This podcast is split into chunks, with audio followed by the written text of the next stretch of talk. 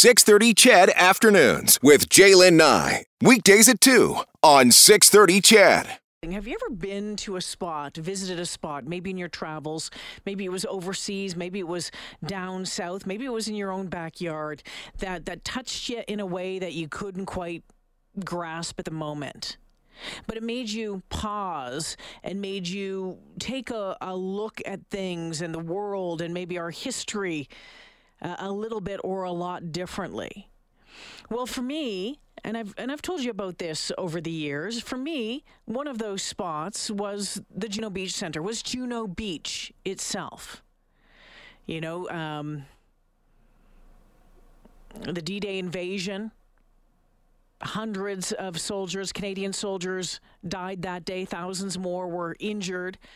But that that Canadian effort on Juno Beach on that day June 6, 1944, started the liberation of France. If I remember correctly, 344 Canadian soldiers died on the beach that day. But our Canadian soldiers on that day made it further inland than any of the other soldiers did. At Sword, at Gold, at Omaha. Juno Beach is a sacred spot, and it is a part of our Canadian history that should never be forgotten about. The the people of Normandy, France, the people of Courcelles-sur-Mer, which is the the town where Juno Beach runs along, has has has taken care of of the beach and supported the Juno Beach Center and uh, just down the road at the uh, Bény-sur-Mer Cemetery. They take such amazing care of the headstones of the 2,044 Canadian soldiers who are buried there just down the road from Juno Beach.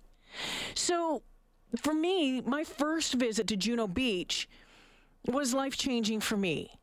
It made me take pause about what you know men and women who came before us um, did to give us the life that we have today. All right. Um, I was sent to, to Juno Beach, to the Juno Beach Center, to cover the opening of it for Global News in 2003. I did a documentary on it that aired on the Global Television Network uh, later that year.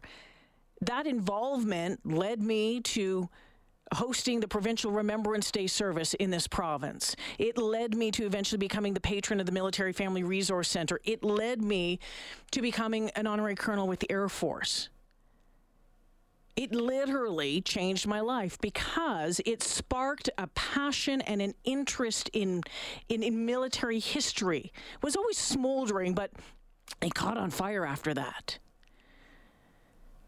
And I've been back numerous times since, lucky with, you know, to be there with, with my dad. Uh, a couple of times. And I know so many of you have made that trek as well because you tell me about it.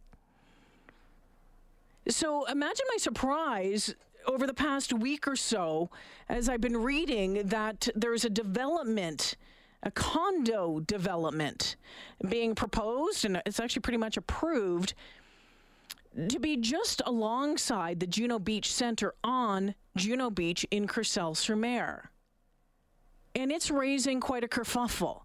The townspeople of Courcelles not happy about it, but it appears that the company that's building it has been given approval to do it and it's moving ahead. Well, back here in Canada, people are getting rightly ticked over it as well.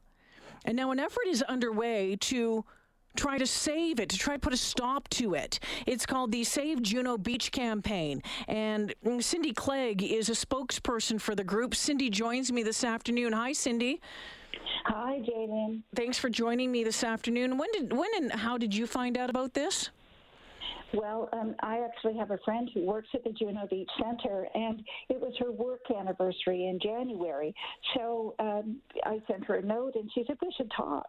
And as we were talking and you know comparing notes about our lives, she started telling me this story, and I was dumbfounded.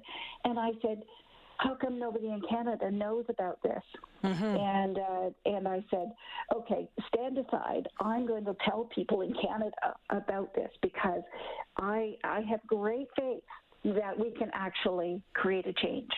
So, this French property developer, it's called Foncim, plans to build a 70 unit condominium on the beach. Now, if you take a look at the pictures of it, I mean, you take a look at uh, the Juno Beach Center, which is right on Juno Beach, and behind it, there's um, there's like a river, and behind it, there's there's condos, but it's back more in the town. By all accounts, this condo is going to be built just over to one side of the Juno Beach Center, right on Juno Beach the, land that the Juno Beach Center is on is, is not that large. The rest of it is a park and it's all accessible to the public. Mm-hmm. Uh, the, but the land that the Juno Beach Center on has been leased to Canada by right. France for 99 years. Um, the the land that w- which is in under discussion was never made available to the Juno Beach Center. It was a very questionable land deal that happened you know, uh, very, very quickly. And uh, it's just one of those things that everybody was against, but the developers just not going to stop. Uh, and so, as a result of all that, um, what it is is it's just meters from the Canadian Memorial, and it is part of where the battle took place. Yeah, and I think it's important for people to, to, to realize if they're just tuning in and they're wondering, okay, well, what exactly is the Juno Beach Center? Well, as I mentioned, the Juno Beach Center opened in 2003, and it was the first official Canadian War Memorial uh, in France on Juno Beach, uh, you know, marking what happened on the beach. And it's a beautiful museum. There's a beautiful statue outside of it. There's, you know, Canadian flags and French flags that run up and down the beach. Um, there's still German pillboxes that line the beach. You can still see and almost envision what happened there uh, on that day and in the days that followed so many years ago. Now, from what I understand, the Juno Beach Center itself, you know, it has gone on record saying, hey, you know what, not necessarily opposed to project like these on former battlegrounds, but one of the big concerns is is the big roadway that comes into that area, the, the, the private road that buses come in, that travelers come in on, has been um, or about to be approved for the construction access, and there's real concern about what that could mean for that road and for the museum. It'll be chaos it'll be absolute chaos. And you have to remember that, like everybody else, the museum has suffered terribly in the last two years because they rely on tourism. So they're, it, you know, they've had no tourism, tourists for two years, and now this road could shut them down because you you've got tourists, you've got cranes, you've got trucks, mm-hmm. you've got bulldozers, you've got everything else going on on a road that wasn't meant to do anything except have people come and park and enjoy the museum. So it is just a, it's a horrible situation. But you know, the the larger issue really is is that the primary World War II site in Europe mm-hmm. that commemorates the sacrifice of Canadians who helped liberate France and Europe will have condos on it. Yeah. Yeah, I, I, mean, in, in all of you know my, never in my wildest dreams when I was standing on the beach with uh, with veterans from that day on the opening did I ever picture condos along there. I just well, uh, it's crazy. So, really, what, what this fight is about is preserving Canadian history yeah. and, and keeping it sacred. When I first heard about this, I mean, the first thing I thought of is what would the Americans do if this was Omaha Beach? well, they wouldn't put up with yes. it in a second, right? I mean, it just wouldn't happen. Well, exactly that. So, is Canada a test case? I don't know. But the, the, the developer was offered other properties in, in trade, and they just no, we're going to stay here.